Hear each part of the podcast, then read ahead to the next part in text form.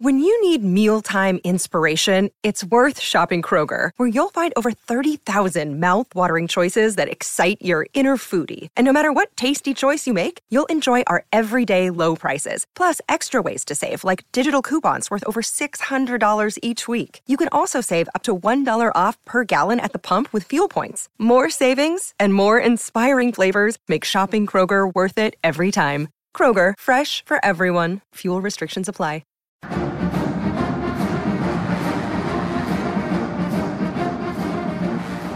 Hello again, friends. Welcome to Gamecock Central Radio. It's Emerson Phillips, joined by Gamecock Central columnist Scott Davis. The payoff is the headline of Scott's column that is up on Gamecock Central right now. We invite you to check it out. Scott, the Gamecocks are headed to the Final Four. One of the most unlikely and improbable Final Four runs in the history of the NCAA tournament. Scott, the Gamecocks are headed to the Final Four. Yeah, it's just been an incredible run. It's been so rewarding, so exciting for these guys. You know, when when we entered the tournament this year, my hope was they could just get that monkey off their back and not have to hear uh, South Carolina hasn't won a tournament game in 44 years and not have to see that graphic replayed every time they took the court in a, in a tournament game. And so I honestly went into this thing thinking, hey, hopefully they'll just knock one game out and then we'll see what happens. And lo and behold, uh, here we are uh, talking about them heading to the Final Four they have played four brilliant games in this tournament, and it,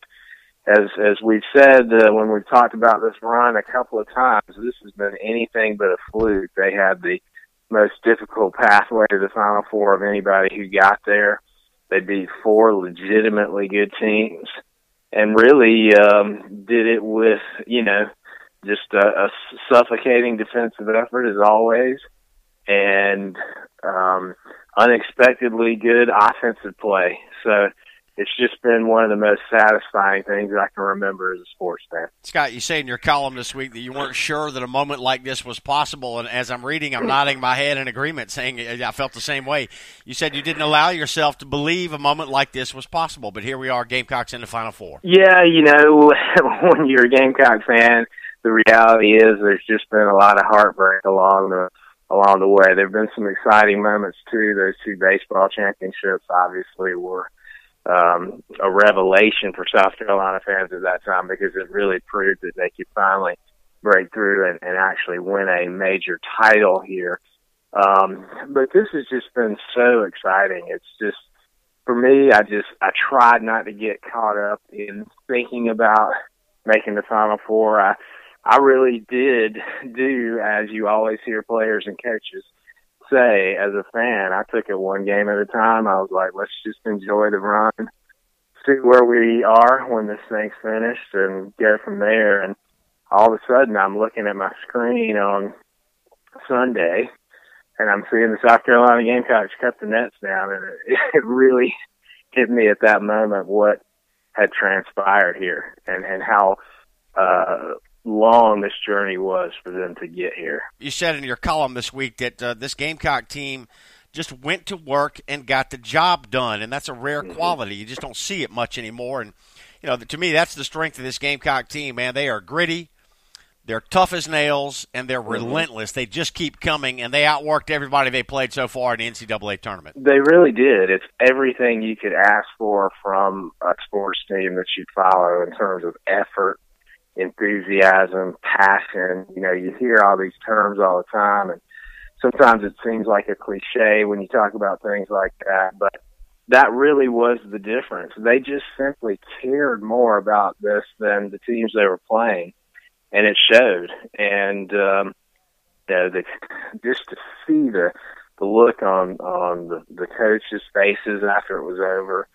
You know, Frank Martin has talked a lot about what um, you know, there have been some bumps in the road on this journey for him at South Carolina, and what a a long road it's been. He he said that he always knew that they would eventually get this thing going, but there were some times where you couldn't help but allow doubt to creep into your mind, and so to see the just you know the sheer joy of, of the coaches and players after this thing was finally complete it was just really rewarding as somebody who's followed this team forever. Scott, that got me to thinking about Frank Martin and what an amazing run that his career has been, and for it to culminate now in this trip to the Final Four, it's got to be so gratifying for him. You know, I feel like in a lot of ways, Gamecock fans are still getting to know Frank Martin to some extent, but we've we've seen a different side of him in this tournament run that I don't think we've seen before, and what a down to earth guy he is. And I mm-hmm. think it's worth pointing out that, you know, Frank Martin got his first coaching job as a JV coach. He coached high school JV basketball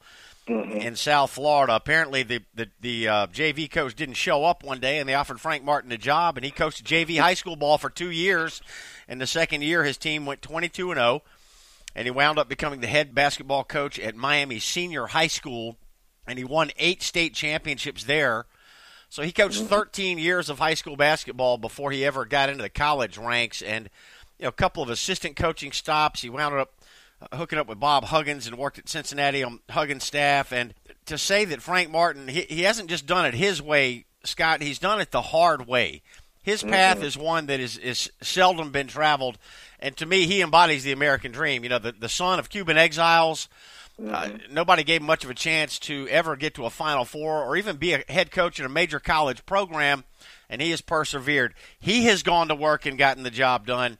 And Frank Martin uh, really represents the American dream to me, Scott. There's no doubt about it. I mean, his story is is really incredible if you think about it. I mean, most of the time, the people who make their way through the ranks in college basketball, you see it happen a lot at Duke and North Carolina. Former players who get a shot on the staff of, you know, their alma mater, and they work their way up and eventually get head coaching jobs with varying degrees of success from there on he didn't have any of that uh, opportunity to work with, as you talk about a uh, son of Cuban immigrants uh, escaping the Castro regime in yep. Cuba, uh, coming to Miami and just trying to uh, scrimp by. He had a passionate uh, speech about his mother and all of her sacrifices um, after the game on Sunday.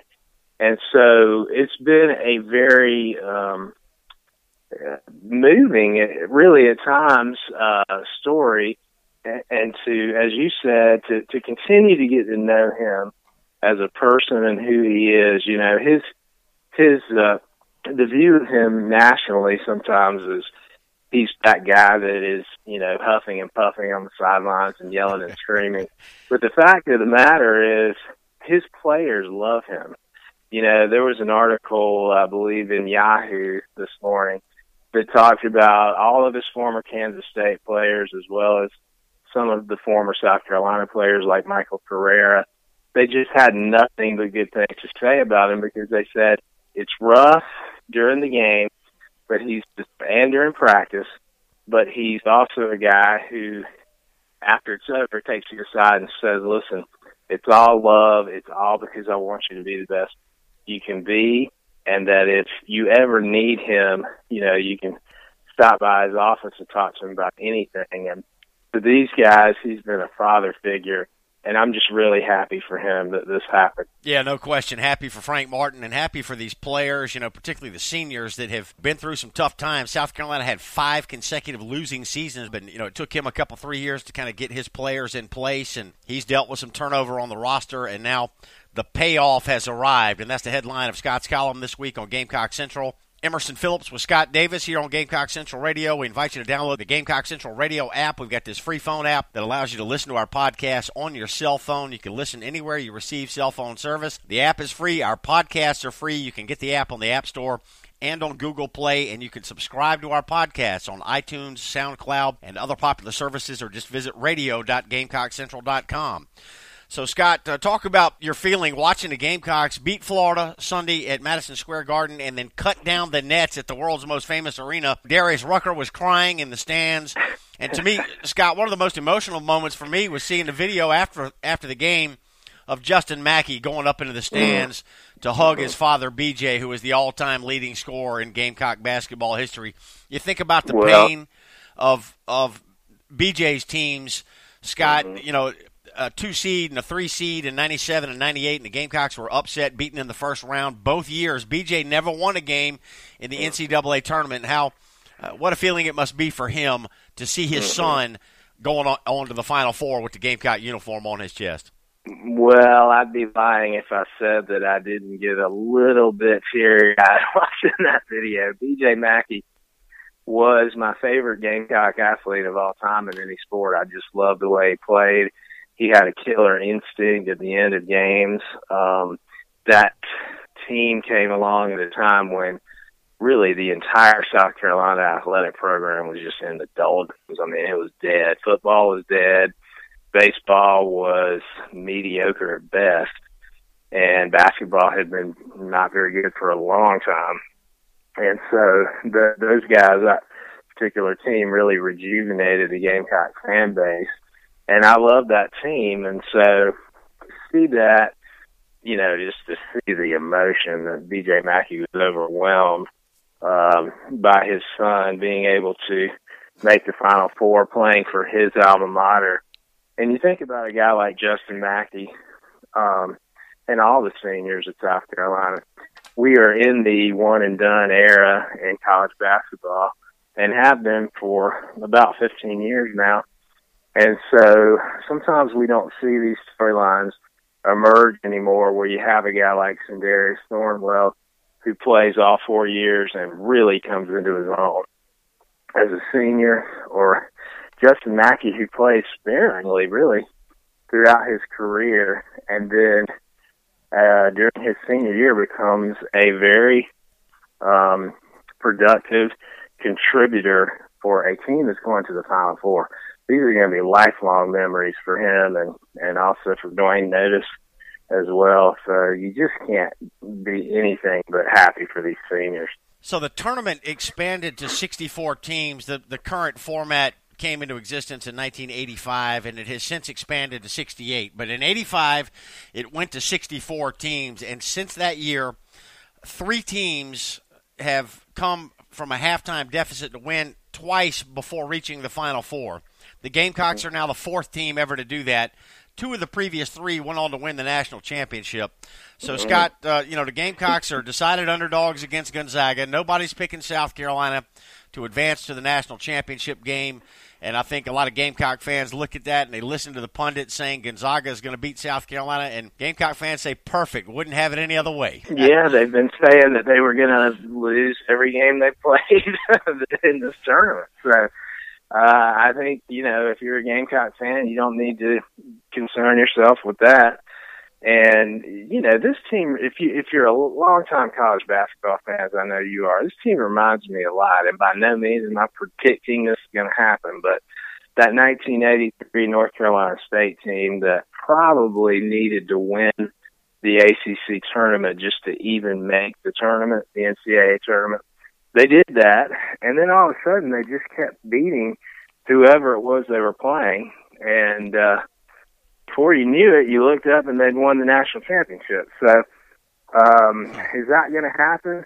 I don't know, but what I do know is this team is playing with a lot of confidence right now, a lot of enthusiasm.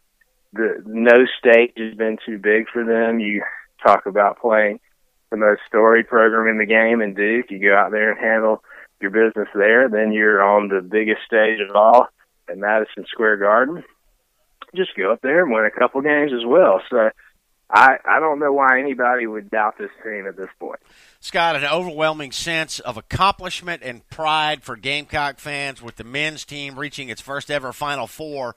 But I still have a sense that there is a strong sense that the job is not done. There's still a little bit of work to do. I think that's the case. I really do think this team thinks it can you know, get into this Final Four and make some noise. And I don't know why we would doubt them. You know, um, they've done it every step of the way.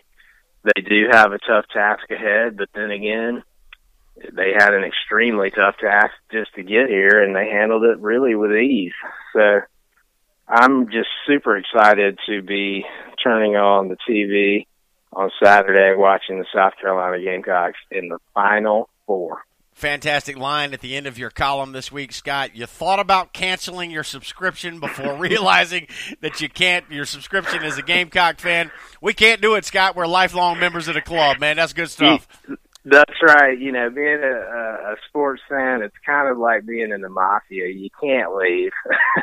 you know, you, you you you can't escape. Once you got a team, you, you they're your team, and these guys are mine. And so uh, you hang in there and hope that one day it's going to pay off, as I said in the column, and it really has in a big way this year. Lots of peaks and valleys for college sports fans. For Gamecock fans over the years, probably more valleys than peaks, but maybe a peak never higher than the one the Gamecocks are on right now. Headed to the Final Four, we got a 6:09 p.m. tip Saturday at Glendale, Arizona, for the Gamecocks and Gonzaga, and that game will be followed by North Carolina and Oregon, and the national championship game will take place on Monday night. Scott, Gamecock fans getting paid off right now, man. Thanks very much for your time. Thank you, Emerson. Go Gamecock. All right, that's Scott Davis, our columnist here on Gamecock Central, and I'm Emerson Phillips, and this is Gamecock Central Radio. Thanks for joining us.